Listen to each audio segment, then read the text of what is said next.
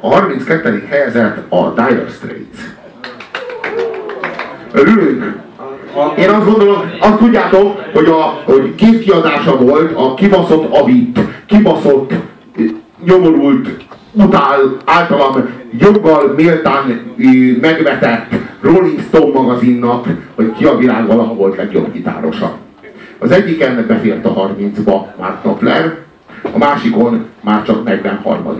Gratulálunk innen. Innen is gratulálunk, nagy, tehát tiszteletünket tesszük a Rolling Stone magazinnak, ami egy foshalom, amelyik szerint a világ valaha volt öt legjobb lemezek közül négy a Beatles egyik lemeze.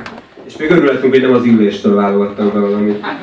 Ez, hagyjuk a Rolling Stone magazint, de mindenhol idézik, ezért muszáj egyszer is mindenkorra föl, föl, fölkelni és megmondani azt, hogy hol van a jó ízlés határa, és hol van a kicsit nyomorúságos nyugat-európai ilyen, ilyen rockzenei, ilyen gitárok romantikának a határa. Tehát, hogy ők, ők a maguk részéről azt gondolják, hogy azért, mert végignézték a Beatles-t, azért ők láttak mindent. De ez nagyon nem igaz. Ezt csak ők hazudják. És a szörnyű az, hogy generációk elhiszik nekik. Kit érdekel a Rolling Stone magazin? Szerintem már senki Kurva sok mindenkit, bassza meg! Túl sok mindenkit Magyarországon aztán végképp nem érdekel senkit, de hagyd beszéljek a Dire straits inkább, mert nekem... nekem... A, Rolling, a Rolling Stone magazin kurva sok mindenkit, állandóan mindenhol hivatkoznak a Rolling Stone magazinra, az jegyezzétek Robi, nem, a Wikipédián hivatkozott rá, és te mindig onnan készülsz. Honnan tudod, hogy a Wikipédiáról készülök? Hát honnan? Csak nem onnan, hogy benyögtél ma este nekem valami érdekességet, amiről véletlenül tudtam, hogy a Wikipédián olvastad, hiszen mindketten ott olvastuk. Én nekem ezek élmények, Robi. Neked meg száz... Számomra bosszúságok. Számomra bosszúságok.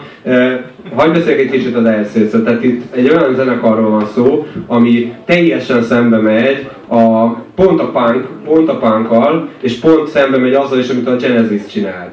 Tehát a 70-es évek végére az történt, hogy, hogy két fő irányzat volt, az egyik egy ilyen nagyon összetett, bonyolult, ilyen Chicago, meg mit tudom én, ilyen szimfonikus rock, meg King Crimson, az kicsit korábbi, de ilyenek jöttek, akik ilyen nagyon bonyolult dolgokat csináltak, és akkor erre jött válaszul egyrészt a punk, másrészt a heavy metal is részben erre jött válaszul, tehát hogy vagy ebből is fejlődött ki, és akkor valaki, ez a, egyébként ez a pasas, aki minden szempontból teljesen alkalmatlan arra, hogy színpadon szerepeljen, egyébként egy, az apja egy magyar zsidó, a Skóciában született, Észak-Angliában nőtt föl, tehát egy Geordie Boy, nyilván minden logikus, hogy a jelenlegi legjobb amerikai folkzenész, de de ő csinált egy olyan együttest, ami baromi egyszerű volt. Tehát tulajdonképpen a zenéje nagyon egyszerű, a szövegek ironikusak és, és, és megint csak egyszerűek, de, de, de közben tartalmasak de nagyon nem arról szólnak. Valahogy, valahogy azt érzi az ember, hogy, hogy azt hiszem, hogy azt hiszem, hogy talán ő általános iskolában is tanított, vagy lehet, hogy csak a tesója, de hogy olyan, mint egy általános iskolai tanár csinál a zenekar, csak éppen iszonyatosan jó. És attól iszonyatosan jó, hogy, a, hogy a, ez, a, ez az egyszerű, teljesen nem sztáralkat pasi, valami elképesztő módon gitározik. Szerintem hallgassunk meg egy nagyon jó korai Dire számot.